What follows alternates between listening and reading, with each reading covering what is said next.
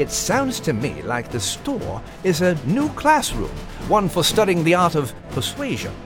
Which, of course, is important in order for Patrick to find his voice, no? Liz added. Well, while he is trying to persuade others, someone else is trying the art of persuasion on him. Oh? Who would that be? Liz grinned. Little Sarah Shelton, uh, who is not so little anymore.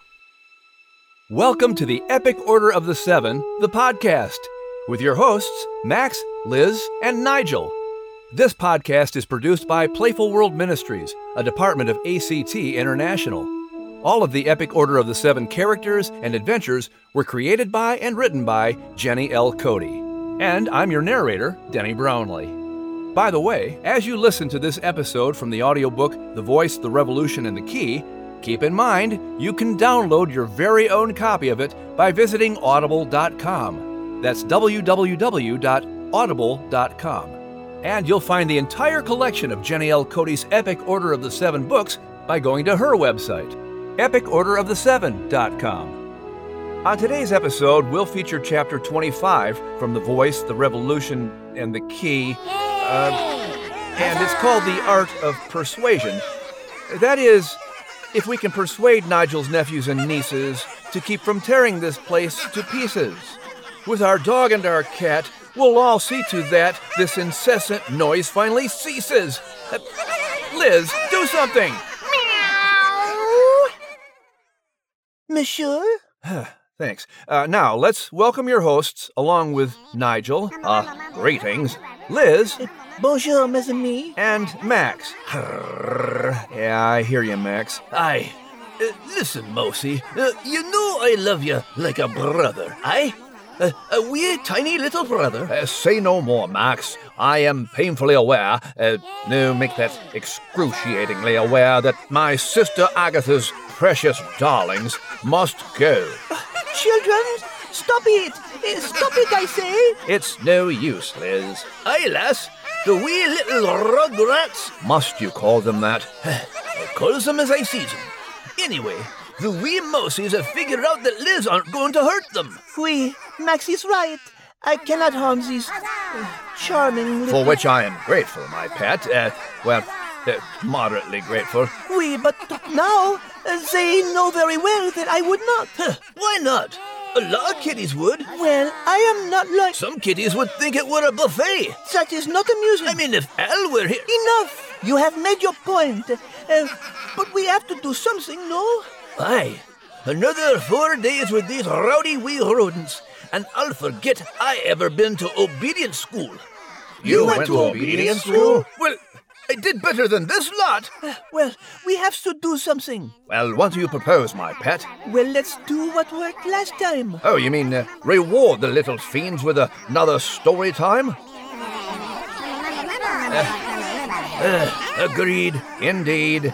We concede. All right, wee mousies, close your yaps. It be story time with Uncle Announcer Lad. Uh, monsieur? Huh? Oh, uh, fine. Uh, today we're bringing chapter 25 The Art of Persuasion. Uh, something I suggest all of you work on. Hanover, June 1752. Patrick Henry plopped down to stretch out on the long burlap bag marked salt that rested on the wooden floor. He had just unloaded the final crate of goods from the wagon by himself into his general store. He wiped the sweat from his brow and exhaled, trying to cool down on this hot summer day. His brother William hadn't shown up for work today, as had occasionally been the case since they opened two months earlier. After sleeping late, he was likely out fishing or hunting or hanging out with friends. Although Patrick was the younger of the two Henry boys, the 16 year old was the more responsible one to mind the store. After spending a year as an apprentice with a Scots merchant, learning how to sweep floors, stock shelves, and wait on customers, John Henry decided that Patrick and his brother could make a living as merchants themselves. Since sending them to college was not possible, their choices were either farming or trading goods with those who did the farming. The Piedmont region of Virginia was dotted with Scotsmen who set up small trading houses along the network of rivers. They aligned with the many local Scots tobacco farmers and conducted business directly with merchants in Glasgow, Scotland, trading tobacco for other goods like food, clothing, and household items. In this way, the small Scots farmers could bypass the large elite Tidewater tobacco planters and ship their tobacco directly to Great Britain. While the Scots farmers made more profit this way, this angered the Tidewater planters, who lost money from not overseeing the shipping of the Piedmont tobacco to England and collecting a fee. John Henry rented a small storefront in Hanover County by the Pamunkey River at the crossroads of Newcastle Road and Old Church Road. Anyone crossing the river would have to go right by the store, and as long as they stocked an ample supply of goods that people needed, and Patrick and William worked hard, business could be good.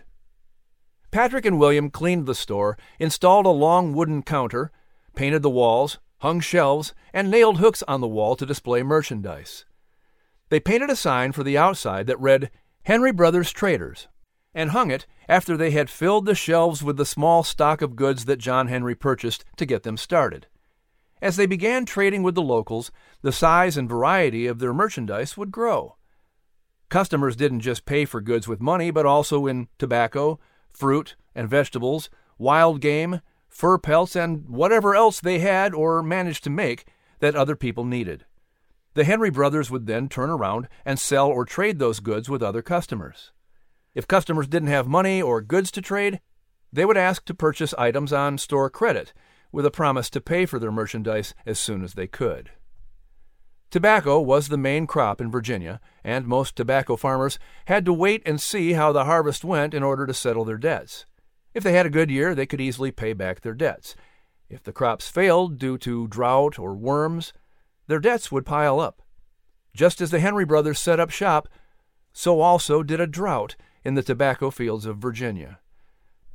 Patrick's kind hearted nature led him to listen to the struggling farmers who gave numerous excuses as to why they couldn't pay. He didn't have the heart to turn down anyone who needed help. On the bright side, Patrick and William were able to move back into Studley Plantation with their half brother, John Syme Jr., so they wouldn't have to pay for a place to live while they got on their feet. Patrick was also able to see his childhood friends and even go hear Reverend Samuel Davies at Pole Green Meeting House again. Things looked promising for the young Henry boys to make their way in the world, but time would quickly tell if the hopes of their father and their hard work would pay off. Patrick looked around the store from his vantage point on the floor, lying on the salt bag. He sighed, thinking about how he'd like to be doing something other than selling another pound of sugar, a box of nails, a dozen beeswax candles, and two yards of ribbon to customers today. He closed his eyes, smelling the blended aromas of bayberry soap, smoked ham, and tobacco, and remembered the conversation he had with his father before they opened the store. Remember, Patrick, as ye enter the world of business and dealings with men, put to good use our family creed to guide you. Do ye remember it? To be true and just in all my dealings, to bear no malice nor hatred in my heart, to keep my hands from picking and stealing, not to covet other men's goods, but to learn and labour truly to get my own living, and to do my duty in that state of life until which it shall please God to call me. Patrick sat up and blew a raspberry. Time to labor truly to get my own living. He stood up and walked behind the counter to set out the stack of periodicals that had arrived to sell in the store. They carried newspapers like the Virginia Gazette, and because of the wildly popular Poor Richard's Almanac, published each year by Benjamin Franklin, they also carried the Pennsylvania Gazette. Patrick smiled as he picked up the magazine he was most proud to carry, his cousin David Henry's Gentleman's Magazine. Customers were always eager to hear the latest news from London, and although it took a few weeks to reach the colonies, the store filled with happy readers who spent time talking about the latest news from the Old World. The door creaked open. Good morning, Patrick, came the lilting Virginia drawl of a middle aged man with deep smile lines around his eyes.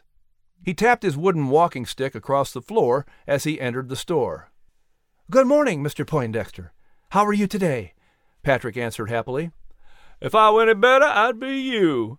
Jack Poindexter answered with a grin, pointing at Patrick with his long white clay pipe. His given name was John, but everyone called him Jack. The Poindexters were among the oldest families in Virginia. Jack's grandfather, George Poindexter, migrated from Normandy, France to Virginia in 1657. As a merchant and planter, George owned ships with Nathaniel Bacon and participated in Bacon's rebellion. He purchased land in Middle Plantation and served the first vestry of Bruton Parish Church in Williamsburg. Jack carried on his grandfather's esteemed reputation as a landowner and was one of the founders of Louisa County. Everyone knew and loved Jack. He had a son, Patrick's age, named Joseph Poindexter. I don't know about that, Patrick chuckled with a broad smile. How is your mare doing? Isn't she foaling soon? Any day now. Uh, give me a block for May, please, Jack said, pointing to a block of salt in the corner. He put a few coins on the counter. I'm hoping for a filly. I've always been partial to girls. Patrick set the salt block on the counter and picked up the coins to put in his money box. I hope you get your filly. He reached over and lifted an apple from a wooden bowl. Here, give May a treat for me. Well, thank you, Patrick. I'm sure she'll enjoy it, Jack answered, putting the apple in his pocket. I see the new papers are here. Patrick smiled and patted the stack of periodicals. Yes, sir. I was just setting them out. The new Gentleman's Magazine is here. You know, my cousin, David Henry, is the editor. And you're not proud a bit, are you? Jack teased with a wink. He rested his elbows on the counter as Patrick set the paper in front of him. Let's see what news he's chosen to share with us. He puffed on his pipe and lifted his eyebrows as he read aloud a notice that immediately grabbed his attention. The Grand Monarch of France strictly commanded his scientists to convey compliments in an express manner to Mr. Franklin in Philadelphia for the useful discoveries in electricity and application of the pointed rods to prevent the terrible effects of thunderstorms. Mr. Franklin's idea has ceased to be conjecture. Here it has become a reality. Patrick's eyes grew large. Mr. Franklin was commended by the King of France? He leaned over to read the excerpt of the French experiment.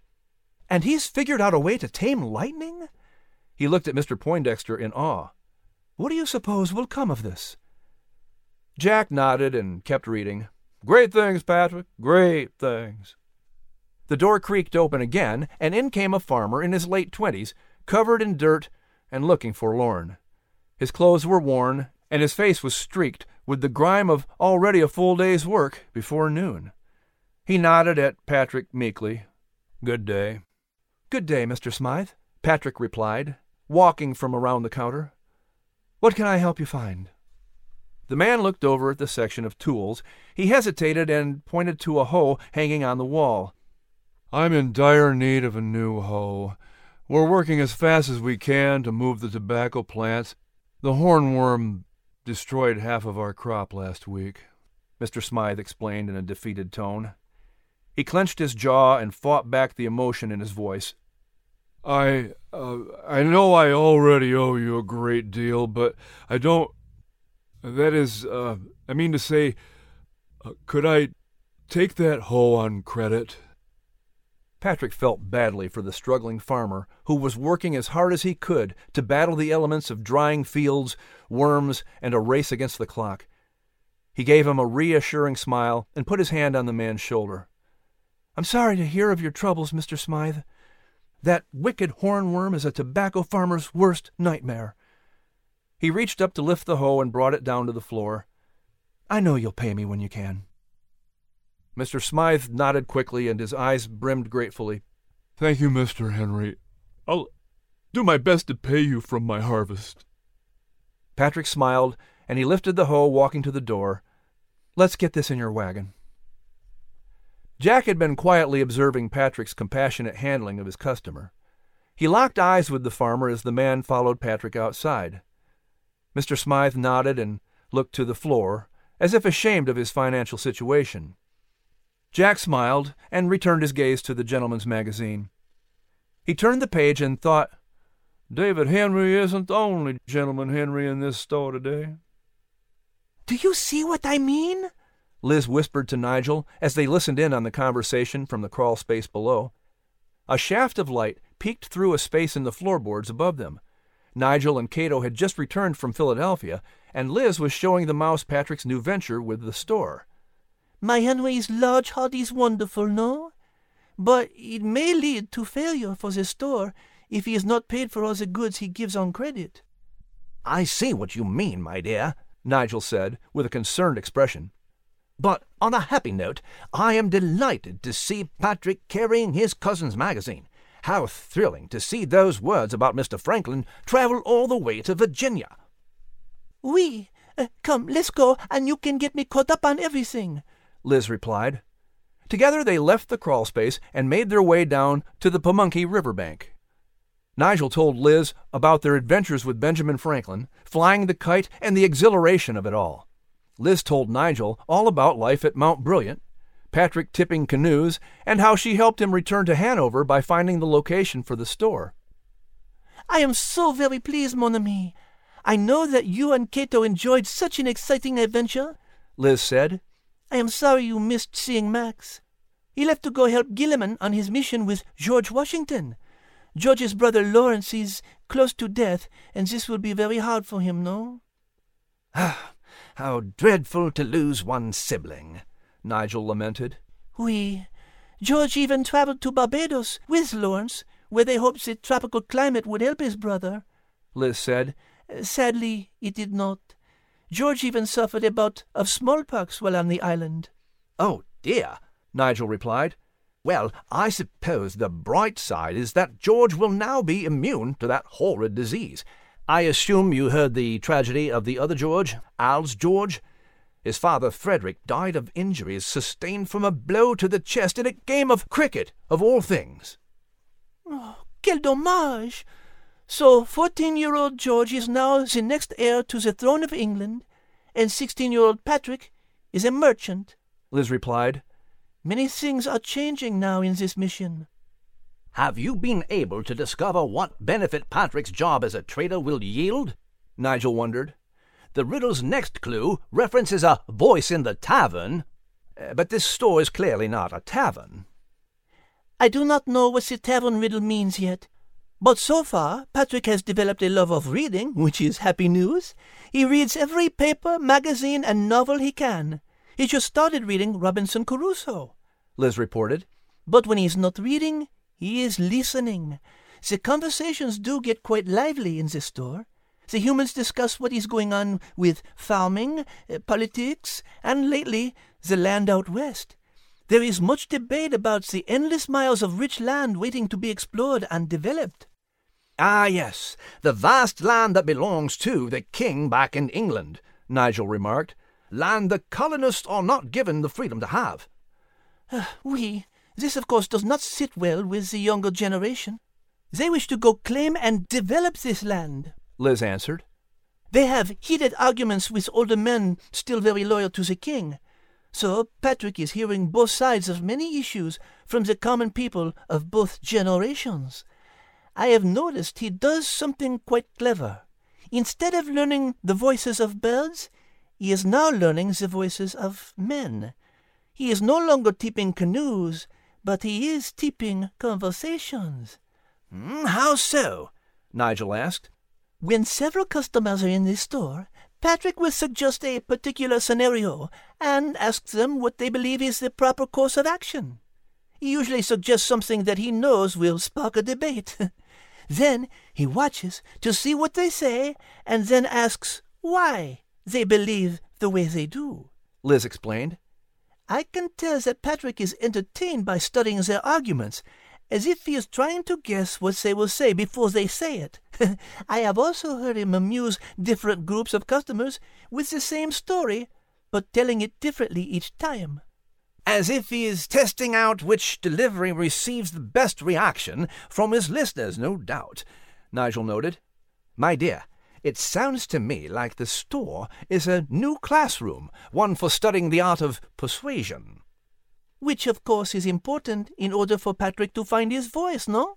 Liz added. Well, while he is trying to persuade others, someone else is trying the art of persuasion on him. Oh? Who would that be? Nigel asked. Liz grinned. little Sarah Shelton, uh, who is not so little any more. Due to the heat of the morning, Samuel Davies decided he would hold the Sunday service outside under the shady trees at Pole Green. Fourteen year old Sarah Shelton sat on a blanket with Elizabeth Strong, scanning the crowd. He's not here yet, Sally, Elizabeth teased. Who? Sally replied, trying to act innocent. You know very well who, Elizabeth replied. Patrick. Have you gotten to see him much since he moved back to Studley? Sarah smiled, and her cute dimples appeared. Only a couple of times here at Pole Green, but never for long. He's always seated somewhere else during the service. I visited his store with my mother, but he was busy loading someone's wagon, so William waited on us. Suddenly her heart leapt as she heard the gallop of a horse and saw that it was Patrick Henry. She watched him climb down from the saddle and lead his horse to a fence post where he tied the reins. He slowly walked up to the crowd, looking for a place where he might sit. Well, what are you waiting for? Elizabeth inquired, nudging her friend. Sarah took a deep breath and got to her feet. She lifted her hand to get Patrick's attention, and he smiled. She waved him over to join them. Good morning, Sally, Patrick said, taking her hand. He then leaned over to take Elizabeth's hand. Hello, Elizabeth. It has been a long time since I've seen you two. He clasped his hands behind his back, acting much more mature than the girls remembered. Sally's heart was racing. Would you like to join us? Oh, thank you, Patrick replied, taking a seat on the blanket. Have you climbed any trees lately, Pat? Elizabeth teased, breaking the ice for Sarah. Patrick chuckled at himself. no, not lately. It's hard to believe that four years have passed since I broke my collarbone. I'll never forget that scary day, Sally blurted out, putting her hand over her heart. I hope you never try anything like that again. I couldn't bear it. Patrick tilted his head and studied the pretty young girl for a moment. Why, Miss Shelton, I didn't know you cared. Sally blushed, and was saved by the voice of Samuel Davies calling the church service to order. It was all she could do to concentrate on the sermon. After the service, Patrick said his hurried goodbyes in order to travel over to his Uncle Patrick's house for lunch. Lunch, Sally thought with a grin. A barbecue would be even better. August 1752. Before, as I walked about, either on my hunting or for viewing the country, the anguish of my soul at my condition would break out upon me on a sudden, and my very heart would die within me, to think of the woods, the mountains, the deserts I was in, and how I was a prisoner, locked up with the eternal bars and bolts of the ocean in an uninhabited wilderness, without redemption. In the midst of the greatest composure of my mind, this would break out upon me like a storm, and make me wring my hands and weep like a child. Sometimes it would take me in the middle of my work, and I would immediately sit down and sigh, and look upon the ground for an hour or two together.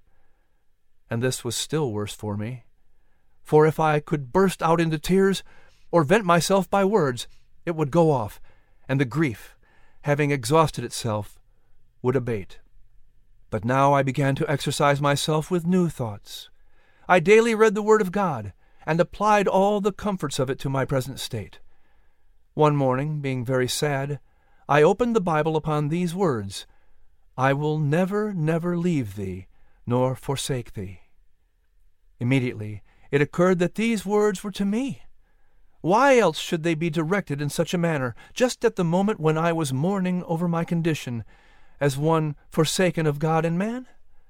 Well, then, said I, if God does not forsake me, of what ill consequence can it be? Or what matters it, though the world should all forsake me? Seeing, on the other hand, if I had all the world, and should lose the favor and blessing of God, there would be no comparison in the loss. Patrick was so engrossed reading Robinson Crusoe that he didn't look up when Sarah Shelton and her mother entered the store. He leaned over the open book and mindlessly rolled his flute back and forth on the counter. Sarah and her mother looked at one another and grinned. Finally, Sarah cleared her throat. Hmm, um, Have you met Friday yet? Sarah asked, stopping the flute mid roll. Patrick started and looked up in surprise, snatched from the world of being a castaway on a tropical island and thrust back into the reality of being a merchant in a store. Good day, ladies. Uh, please excuse me, he said, chagrined as he got to his feet. Puzzled at Sarah's question, he asked, Have I met Friday? Well, today is Wednesday, so not yet. Liz giggled and whispered to Nigel from their hiding spot. he does not realize that Friday is a book character, not a day of the week. Indeed, I must say, I am impressed that Miss Shelton has read Robinson Crusoe, Nigel answered. Didn't Reverend Davies give you this flute? Mrs. Eleanor Shelton asked. I seem to remember you playing this at Pole Green. Yes, ma'am, he did. And yes, I did, Patrick answered Mrs. Shelton, watching Sarah out of the corner of his eye. She picked up a bar of lilac soap, and he noticed how she smiled at the lovely fragrance. What can I help you with today? We need a pound of sugar, uh, one jar of molasses, Mrs. Shelton replied. And two yards of this blue ribbon, please, Sarah quickly added, holding up the end from a bolt. For my new shoes and hat. Patrick walked over with a pair of scissors and measured out the ribbon. He instinctively leaned over slightly to smell her perfume. She was dressed in a bright flowery dress, and he had never seen her look so lovely. She turned and walked over to the candles. Mother, shouldn't we pick up some candles as well? It will likely get dark before our guests leave. Of course, Sarah, Mrs. Shelton answered while picking out some needles and thread. Sally picked up a box of candles and set them next to their other items on the counter. We're having a barbecue at Rural Plains on Saturday. We have a lot of baking to do homemade apple pies and even vanilla ice cream. She let the delicious idea linger in the air for a moment, picking up his flute. Ice cream, too? Patrick replied, putting their items into a small crate. His mouth watered. I'm sure it will be a festive time. Why won't she ask him to attend the barbecue? Nigel asked Liz. Wait, mon ami. Liz grinned at Sally. She has clearly changed her tactics. How much do we owe you, Patrick? Mrs. Shelton asked, spying the copies of the Virginia Gazette sitting on the counter. She smiled and tapped the stack. I'm pleased to see my father's newspaper in your store, Patrick. Her father, William Parks, was the printer in Williamsburg and had founded the Virginia Gazette. Of course. No store worth its salt would be complete without Mr. Parks' paper, Mrs. Shelton, Patrick answered, totaling the amount and handing her a bill of sale. I seem to remember that you play the fiddle even better than the flute, Sally said. Yes, it's my favorite instrument, Patrick eagerly answered. He hesitated and then added, I could come play for your barbecue, if you like. And done, Liz muttered with a coy grin. Why, that would be wonderful, Pat, Sally answered with smiling eyes as her mother paid for their goods. Uh, thank you for offering. Yes, of course, you should come be our guest, Patrick, Mrs. Shelton added. Saturday, six o'clock. Thank you, Patrick answered happily. And thank you for your purchases, Mrs. Shelton. Let me help you out with these things. As they walked outside, Nigel turned to Liz. So the persuader has been persuaded. Into thinking it was his idea to attend the barbecue. Liz finished his sentence with a grin. Ah, oh, that was indeed well played by Mademoiselle Sally. right you are, as she demonstrated some most artful persuasion. Oui, by playing on the time-honored tradition of getting the boy to show off. Aye, feeding his ego. Uh, for let's face it, uh, lasses sure do dig musicians. ah, you had to sully the moment, didn't you? well, I'm afraid, though, the old chap is right. A chance to show off his musical prowess? Well, I can certainly relate to that. Uh, why, once, in a small village in Wales, I actually had the occasion to. I'm sure it was wonderful, Nigel, uh, but Mon Henry could have chosen from two instruments. Aye, he could have been a fiddler or a piper. Persuasive piper. Hmm. Uh, ye go on with the show then. I just got a wee notion. well, then, as Max puts his notion into motion, I say, uh, we shall endeavour to tell you all about the VRK study guide. We, it goes right along with this season's podcasts. In fact, I say, before we do the old pitch, uh, what say we give it a whirl, what? Bien sûr. Uh, meow. Merci. Now that I have your attention, we'd like to see how brilliant you, you little uh, mice are. Okay, who can answer this? What has John Henry rented for his sons, Patrick and William? A storefront. It was actually the whole store. Ah, absolutely right. well done, Clive and Quincy. How can you tell them apart? Uh, okay, next question. Who is the first customer to enter this store? It was Mr. Poindexter. Indeed. Huzzah! Huzzah! Uh, oui, huzzah. Uh, you are all doing magnifique. Okay, now the last question. In the story, what did I tell your Uncle Nigel about Patrick's invitation to the Shelton's barbecue? To bring his fiddle? No? That Patrick thought it was his idea. Ha ha! Indeed. Well done, Daphne. Ha! leave it to a young lady to get that one right, no? And there you have just a sampling of what's in store with the VRK study guide. Uh, right, announcer chap? You know, they should put my name in the study guide as one of the questions. Anyway, uh, right you are, little rodent. the VRK study guide has loads of questions and fun activities for every chapter in the book. Its creator and Miss Jenny's good friend, Claire Roberts Foltz, has written the study guide at three distinct levels so you can match it up with the level of your child's comprehension. And it's applicable for homeschoolers in both history and literature. Man, I wish history had been this much fun when I was a kid. but uh, it wasn't history yet. Zing! Liz? That sounds like something Max would say. I am picking up his slack. You're right. That was pretty slack. Zing! Touche, monsieur. Anyway, if you're ready to have this much fun learning American history, bop on over to Jenny's website, epicorderoftheseven.com, and under the Books tab, you'll find the complete VRK study guide for VRK, the voice, the revolution, and the key. Again, that's epicorderoftheseven.com. And speaking of Jenny, it's time to pay a visit to Jenny's Corner as we welcome her back from her brief yet uh, much needed hiatus. Uh, greetings, Miss Jenny. Hey, Nigel. I understand I missed quite the big family reunion with Nigel's 52 nieces and nephews. Well, well, you didn't. Mi- That's a lot of little ones to have underfoot, but I'm sure you managed to have a good time, Well, actually, Nigel. uh, or are they still here? Well, madame, there is your answer. Okay, settle down. Miss Jenny is talking. Uh, bring us up to date, vous plaît, and uh, what has kept you so busy? I have been busy at work writing book nine, which is The Marquis, the Escape, and the Forge, the third book in the Revolution series. And there's a lot of jam packed action stuff happening here. So it is going to be one of the most exciting books yet. And the main character coming to the forefront is none other than the Marquis de Lafayette.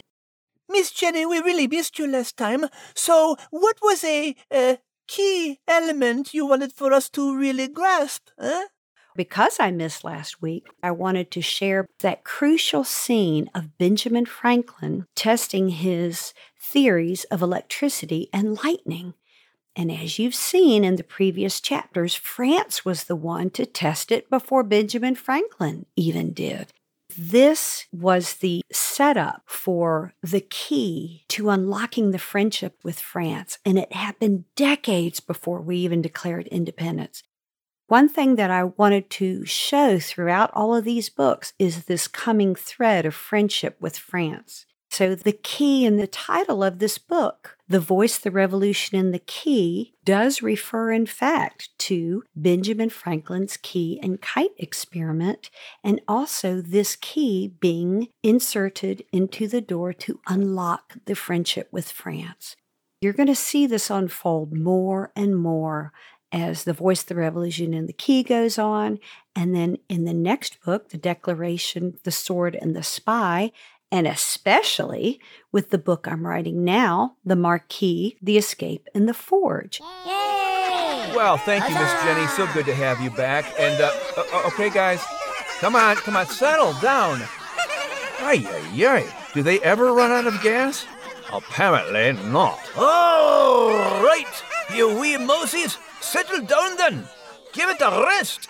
Max, where have you been? Calling on a friend of mine and digging through my closet.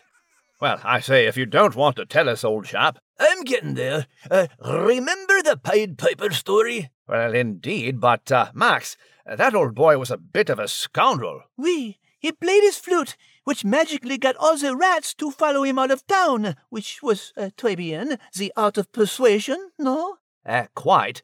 Uh, but when the townspeople didn't pay him, he persuaded all of their children to follow him out of town. I say, indeed, a scoundrel.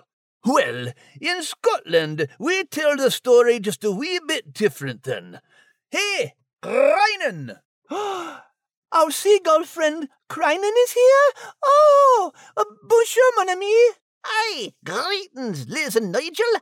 Well, Max, I got me entire fleet of seagull transporters ready to fly off a whole bunch of wee moosies.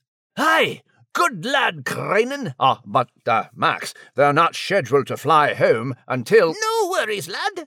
We're taking the long way home through Orlando, Florida.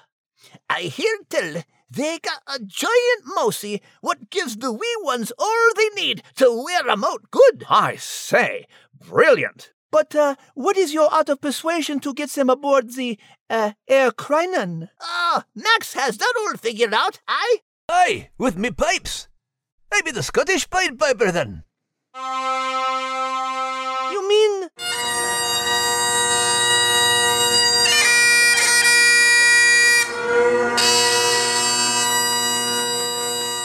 Oh, oh, make it stop, s'il vous Ah, but, but wait. What? But wait, Liz. Look, it's working. They seem to want to leave. I want to leave. We all do, Liz. I kinda like it then. Well, you have to, Crinan. Aye. All aboard, you wee mousies. We're heading to Florida. Indeed. Huzzah! Huzzah! Huzzah! And that, with yet another form of persuasion, Uh, you mean the art of persuasion? uh, not in this case, but that brings us to the end of today's tale. the end of 52 tales. Liz, high four. High four. Uh, don't you mean high five? No thumbs, remember? Oh, yeah. Once again, the Epic Order of the Seven, the podcast, is produced by Playful World Ministries, a department of ACT International. All of the Epic Order of the Seven characters and adventures were created by and written by Jenny L. Cote. And remember, you can download your very own copy of the audiobook, The Voice, The Revolution, and the Key, by visiting audible.com. That's www.audible.com. And you can find the entire collection of Jenny L. Cote's Epic Order of the Seven books by going to her website, www.epicorderoftheseven.com. And I'm Denny Brownlee. Thank you for listening, and join us next time on the Epic Order of the Seven, the podcast. Have a grand day. A bientôt, mes amis. Huzzah and ta-ta. And always remember, you are loved and you are able.